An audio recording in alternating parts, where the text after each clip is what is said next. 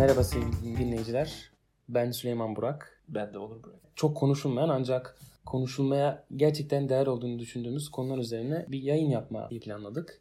Bugünkü konumuz aslında kalkınma ve fakirlik. Fakirlik bir gün biter mi? Ve birileri ger- gerçekten açlıktan ölmek zorunda mı? Ve bu konuda yapabileceğimiz bir şey var mı? Ve yapılamakta olan şeyler gerçekten etkili mi? Bu son soruya nacizane cevaplamaya çalışacağız. Dünyada biliyorsun hani fakirlere yardım ediliyor. Yapılan bu yardımlar gerçekten sürdürülebilir mi? Bir etkisi var mı? Verimliliği var mı? Peki şimdi o zaman esas sorumuza gelelim. Fakirlik doğanın kanunu mudur? Şimdi bu soruya değişik açılardan bakmak lazım. Hem evet hem hayır olarak cevap verebiliriz aslında bu soruya.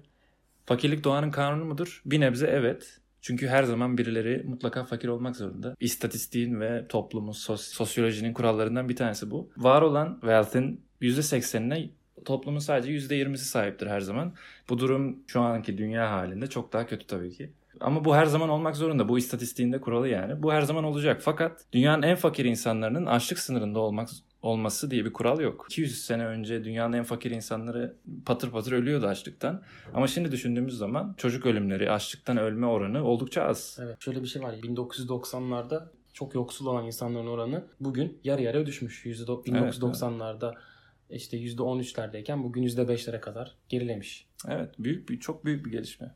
Yani bu iki bakış açısından bakarsak bir nebze evet birileri fakir olmak zorunda. Dünyanın en zenginiyle en fakir arasında dağlar fark her zaman olacak. Yani doğanın kanunu ama bizim fakir olarak tanımladığımız şeye de çok bağlı. Yani diğer açıdan da şu an fakir olarak tanımladığımız bir insan muhtemelen 30 yıl sonra var olmayacak bile.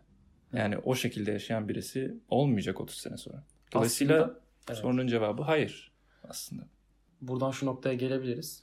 Yani dünyanın her zamanında belki fakirler olacak ama bizim şu an yapmaya çalıştığımız şey insanların fakirlere yardımla yapmaya çalıştığı şey bu oranı düşürmek. Evet. Doğru mudur aslında? Bizim yaptığım, yapmaya çalıştığımız şey herkes aynı derecede zengin olsun değil. Kimse yemeğini bulmak için zorlanmasın. Kimse çocuğuna ilaç bulamamazlık olmasın. Evet. Yani bizim amacımız bu aslında. Fakirliği bitirmenin tanımı o. Şimdi yoksulluğu açıkladık. Yani yoksulluk nedir? İnsanlar yoksul kalmak zorunda mı? Aslında bunu cevapladığımızı düşünüyorum. Şimdi insanlara nasıl yardım etmeliyiz?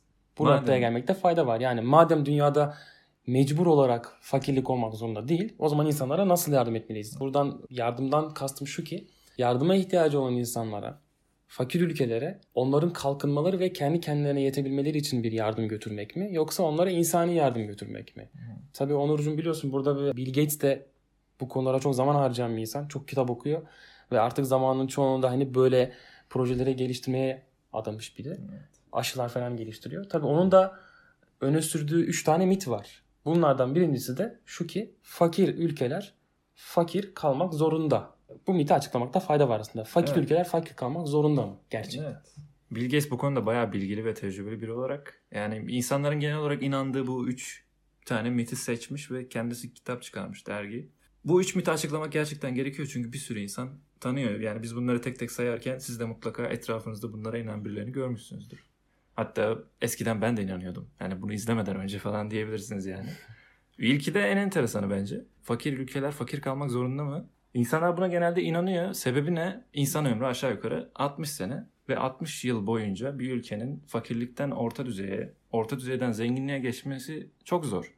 Dolayısıyla kimse hayatı boyunca bir ülkenin bu değişimi yaşadığını görmeyecek. Ama sen buna biraz araştırıp biraz daha geniş açıdan bakarsan 100 sene önce fakir olup da şimdi orta düzeyde olan bir sürü ülke var. Yani açlık sınırında olup da şimdi zengin olan ülkeler bile var. Evet yani özellikle 20. yüzyılın ikinci yarısından itibaren küreselleşmenin getirdiği şeyle beraber dünya kalkındı. Dünya Hı. gelişti.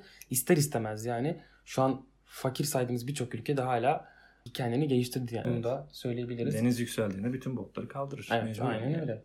Tabii az önce de Çin örneğini vermiştik biz kendi aramızda konuşurken. Yani Çin'e baktığımız zaman 1990'larda f- e, fakir insanların Evet, evet. oranı %90 iken bugün %1'lere kadar geriledi. Tabii Müthiş bir başarı. yani Çin'in kendine has bir durumu da var. Onu kabul etmek zorundayız ama şu da bir gerçek ki küreselleşmeyle beraber tüm dünyaya bir refahın biraz da olsa geldiğini söyleyebiliriz. Yani çünkü küreselleşme sermayenin de farklı yerlere dağılmasına neden oluyor aslında. Kesinlikle.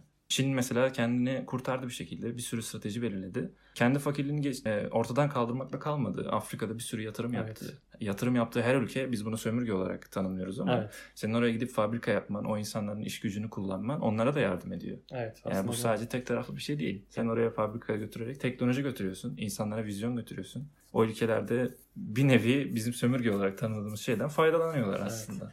Yani bir de artık şöyle gerçek de var aslında. Afrika Çin'in artık arka bahçesi yani. Gerçekten çok çok büyük yatırımları yaptığı yer ve burada da çok ilginç bir dipnot vermek istiyorum Onurcuğum. O da şöyle ki Çin Afrika'ya yaptığı yatırımlarda zaten Çin biliyorsun totaliter bir rejim. Yaptığı yatırımlarda oraya i- iş gücü götürdüğü zaman şu şekilde götürüyor. İşte kendisinde suçlu insanlar var. İşte hapishaneye yatacak adam. Diyor ki Hmm. hapishanede yatmak yerine git oraya çalış, yemeğini ye, karnını doyur diye bir seçenek sunuyor ve bunu kabul eden insanlar da götürüyor. Yani çok inanılmaz bir şekilde yani çok ucuza aslında çok büyük yatırımlara sağlayabiliyor orada. yani. Daha yani bir çözüm. yani. Evet. Win-win dediğimiz şey bu işte. Bunu ülkelerin yapması daha da etkileyici olur. Şimdi buradan hareketli olmacığım diyebiliriz ki fakir ülkeler aslında fakir kalmak zorunda değil. Yani kesinlikle değil. Örnek verecek olursak Brezilya, Meksika ve Çin en son konuştuğumuz gibi Evet. yani Çin en büyük örneği zaten. Bu ülkeler 30 yıl önce, 40 yıl önce çok fakir olan ülkelerdi. Şimdi zenginler arasında sayılacak hale geldiler. Çok haklısın. İstersen şimdi ikinci soruya geçelim yani ikinci mite geçelim.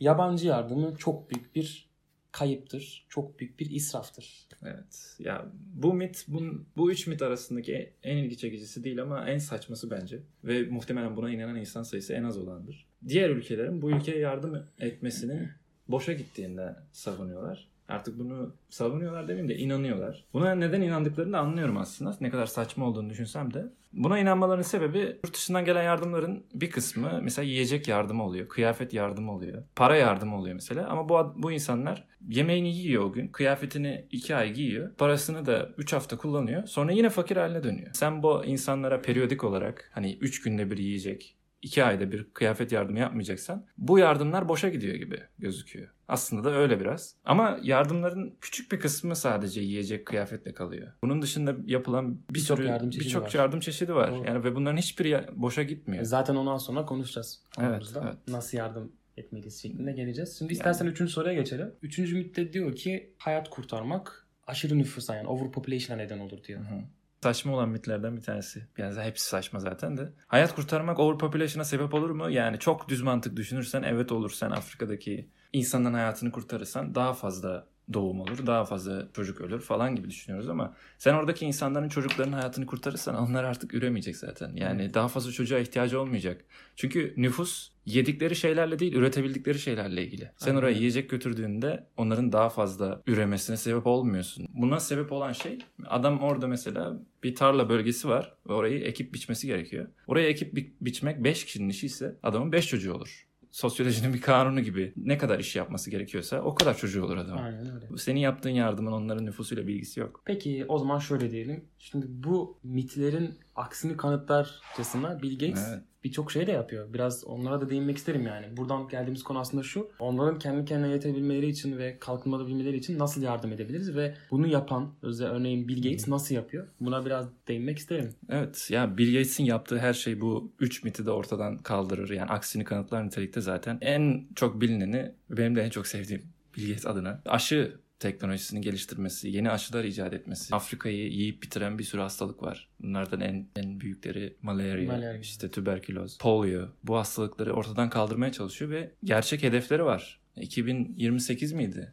Polio'yu ortadan kaldıracağını söylüyor mesela. Bu aşıları geliştirmesi onlara yiyecek götürmesine, kıyafet götürmesine kat kat daha çok işe yarar Evet şeyler. kesinlikle. Ben de örneğin üniversitede zamanındayken sosyal girişimcilik programına katılmıştım. COSGAP ve Boğaziçi Üniversitesi yapıyordu bunu.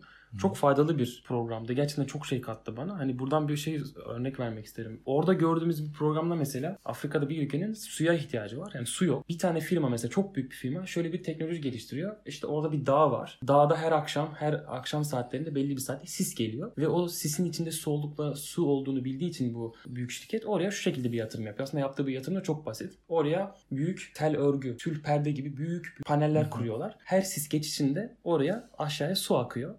Evet. Ve orada insanlar belli bir miktar su ihtiyaçlarını oradan karşılamış oluyorlar aslında. evet. Çok basit, çok yatırım gerektirmeyen şeyler ama bunu yapabilmiş insan. Örneğin malaria ile ilgili de sadece 3 dolara mı 3 euroya mı ne bir vakfa para yatırıyorsun ve bu vakıfın yaptığı tek şey geceleri e, bu sinek, bu malaria hastalığının neden olduğu için ona e, karşı geceleri çocukların örtünebileceği bir tül yapıp geceleri onları o hastalıktan koruyor. Aslında çok basit ama Evet. çok mantıklı Onu bir görmüştüm. Üretilmesi aşırı derecede kolay. Evet, Seri üretimi kolay. yapılabiliyor. Kurulumu da çok kolay. Sadece yattığın yerin üstüne çadır gibi onu kuruyorsun. Malarya'nın birinci sebebi olan sivrisineklerden kurtulmuş oluyorsun. Tabii böyle fakir ülkelere, ihtiyacı olan insanlara yardım götürmenin ne kadar önemli olduğunu konuşuyoruz ama yiyecek götürmek falan tabii çok önemli ama yiyecek götürürken karşına çıkacak problemleri çözmek de bir o kadar önemli. Bunları çözmek için harcadığın her kuruş en az yiyecek götürmek için, o yiyeceği satın almak için verdiğin kuruş kadar değerli. Mesela aşıyı icat ediyoruz, ortaya atıyoruz ama aşıyı götüremiyoruz oraya. Çünkü adamlar çölün ortasında yaşıyor. Aşıyı oraya götüremiyorsun. Soğuk kalması gerekiyor çünkü aşının. Elektrik yok orada. Aslında en temel şeyi düşünmemiş oluyoruz burada. Buzdolabı Evet, yok halbuki. Evet sen aşıyı icat edeceğim diye uğraşıyorsun ama götüremiyorsun oraya. İnsanları elde edemiyor. O yüzden Bill Gates mesela bu en sevdiğim taraflarından bir tanesi. İleri görüşlü bir adam. Ve aşıyı oraya götürmek için de çalışmalara başlamış zamanında ve şimdi tamamlanan çalışmalar aşı saklayan çok sayıda aşıyı saklayabilen termoslar Soğuk tutuyor. edilmiş. 50 gün soğuk Evet. tutuyormuş o. 50 gün termoslar. boyunca kullanılabilir halde tutuyor Ve aşıyı. 200 tane çocuğa yetecek kadar aşı. Çok küçük bir şey. Evet. Seri üretimi yapılabilen bir şey. Yani tek kişinin elinde Bir taşıyabileceği. sandalye kadar var yani. Bir Evet. sandalye kadar Yani- boyutu. Şimdi buradan son bölüme gelecek olursak kime yardım etmeliyiz? Yani biz yardım edecek olursak yardım edeceğimiz kurumu nasıl seçmeliyiz? Türkiye'den örnek var mı? Burada aslında baktığın zaman ben mesela Bill Gates'in vakfını seçmek isterim. Tabii Bill Gates çok zengin bir insan. Bilmiyorum yardım ediliyor mu onun vakfına gibi. ama ihtiyacı olmadığını düşünüyorum. Evet. Sen ne düşünüyorsun bu konuda? Ya bu konu, bu soru hakikaten çok zor ya. Fakirin tanımını bile yapmak için bu kadar uğraştık. Çok karmaşık bir durum. Yani kime yardım etmeliyiz? Bu karmaşık bir durum. Daha zor soru da hangi vakfa bağış yapalım ki bunlar o parayı, verdiğim parayı en verimli şekilde kullansın. Aynen yani bunu seçmek çok zor. Hangi konuda yardım edeceğimi seçmek bile çok zor. Sen şimdi sokak hayvanlarını kurtarmak için mi bağış yapacaksın? Yoksa bundan daha önemli olan işte hastalıkları çözmeye çalışan bir vakıf için mi? Yoksa bundan daha önemli olan işte tema gibi dünyayı kurtarmaya çalışan Evet. işte uzun vadede çok daha fazla Herkesin kurtaracak vakıflar tabii ki. Evet yani bu herkesin önceliğine göre değişir. Konusunu bir seçmek bile çok karmaşık. Evet. Çok zor bir soru. Ya bence Türkiye'de bu konuda hani en mantıklı yardım yapılabilecek kurum belki de Kızılay veya Tema'dır zaten. Evet, Hatta evet. sağlık konusu olduğu için Kızılay olabilir daha çok. Ben de Kızılay'da Kızılay'ı düşünüyorum. Çünkü engellenebilir hayat kaybı en fazla sağlık alanında oluyor. Yani hastalıklardan dolayı senin çok kolay bir şekilde kurtarabileceğin insanlar e, hayatını kaybediyor. Mesela kemik iliğine ihtiyacı var ve bu kemik iliği Türkiye'de var. Bulması çok zor değil ama insanların gelip e, test olması, işte kemik iliğinin uyup uymadığını göstermesi lazım. Çok kısa sürede yapılan bir test ama kimse yapmıyor. Mesela bu alanda yapılan bir bağış, bir etkinlik çok daha Evet. fazla insanın hayatını kurtaracak. 3 ayda bir sadece kan vererek bir finansal bir destek sunmadan bile sadece kanımızla bile destek olabiliyoruz Evet, aslında. evet. Hiçbir paranın satın Bu alamayacağı bir şey. Yani ben mesela Tema'yla ilgili de şunu söylemek istiyorum. Mesela Tema Vakfı'nın çok güzel bir uygulaması var. Bana da bir arkadaşım hediye etmişti. Oradan aklıma geldi. Ben de benler gününde bir öğretmenime, çok sevdiğim bir öğretmenime hediye vermiştim bunu. Siteye giriyorsun, bir ağaç bağışlıyorsun ve bu Hmm. ağacı o istediğin kişi adına bağışlıyorsun ve Evet. hani bir sertifika gibi bir şey gidiyor. Mail olarak gönderiliyor kadar vakfın güzel hediye. kişiye, ismini adadığın kişiye. Gerçekten çok hoş bir uygulama mesela. Çok da mantıklı. Ah yani ya. İşte bu da bir aslında bir gerçeği ortaya çıkarıyor. Ağaç dikmeyi çok kolay hale getiren bir teknoloji icat edebilirsin ama bundan daha önemli olan şey ne? İnsanları ağaç dikmeye ikna etmek. Kesinlikle. Fikrin güzelliği orada. Yeni teknoloji üretecek kadar zeki olmayabilirsin ama insanları ikna etme yeteneğine sahip olabilirsin. Adam burada çok ciddi bir şeyi değiştirmiş. İnsanları ikna etmiş mesela. Müthiş bir bahane çıkarmış ortaya. Peki son söz olarak ne söylemek istersin Onurcuğum? Yardım etmek istiyorsanız yani paranızı o vakfa bu vakfa bağışlamadan önce çünkü onu seçmek tabii ki çok zor. Kan verin Kızılay'a. Kemik iliği testlerinizi olun. Verebiliyorsanız, birilerinin hayatını kurtarabiliyorsanız. Çünkü gerçekten insanın hayatını değiştirebilecek bir şey. Birisinin hayatını değiştirmek senin hayatını da değiştirecek. Ve çok kolay yapılan bir şey. Kendinden hiçbir şey vermeden neredeyse yapabileceğin bir şey. Ben de son söz olarak şunu söylemek istedim. Ben daha genel bir kapanış yapmak istiyorum burada. Tüm bu mitlerden kurtulup insanın yardım etmek için kendini motive etmesi gerektiğini düşünüyorum ve insanın olduğu yerde umutsuzluk var. Doğru. Ama ben yine insanın olduğu yerde umut olduğunu düşündüğüm için insanların bir şekilde bu yardım kuruluşlarına yardım yapmaları gerektiğine inanıyorum. Where there is life, there is hope. Stephen Hawking'den çok Aynen. Güzel bir söz. Evet arkadaşlar bizi dinlediğiniz için çok teşekkür ederiz. Teşekkür ederiz. Bir sonraki yayında görüşmek dileğiyle. Görüşmek dileğiyle.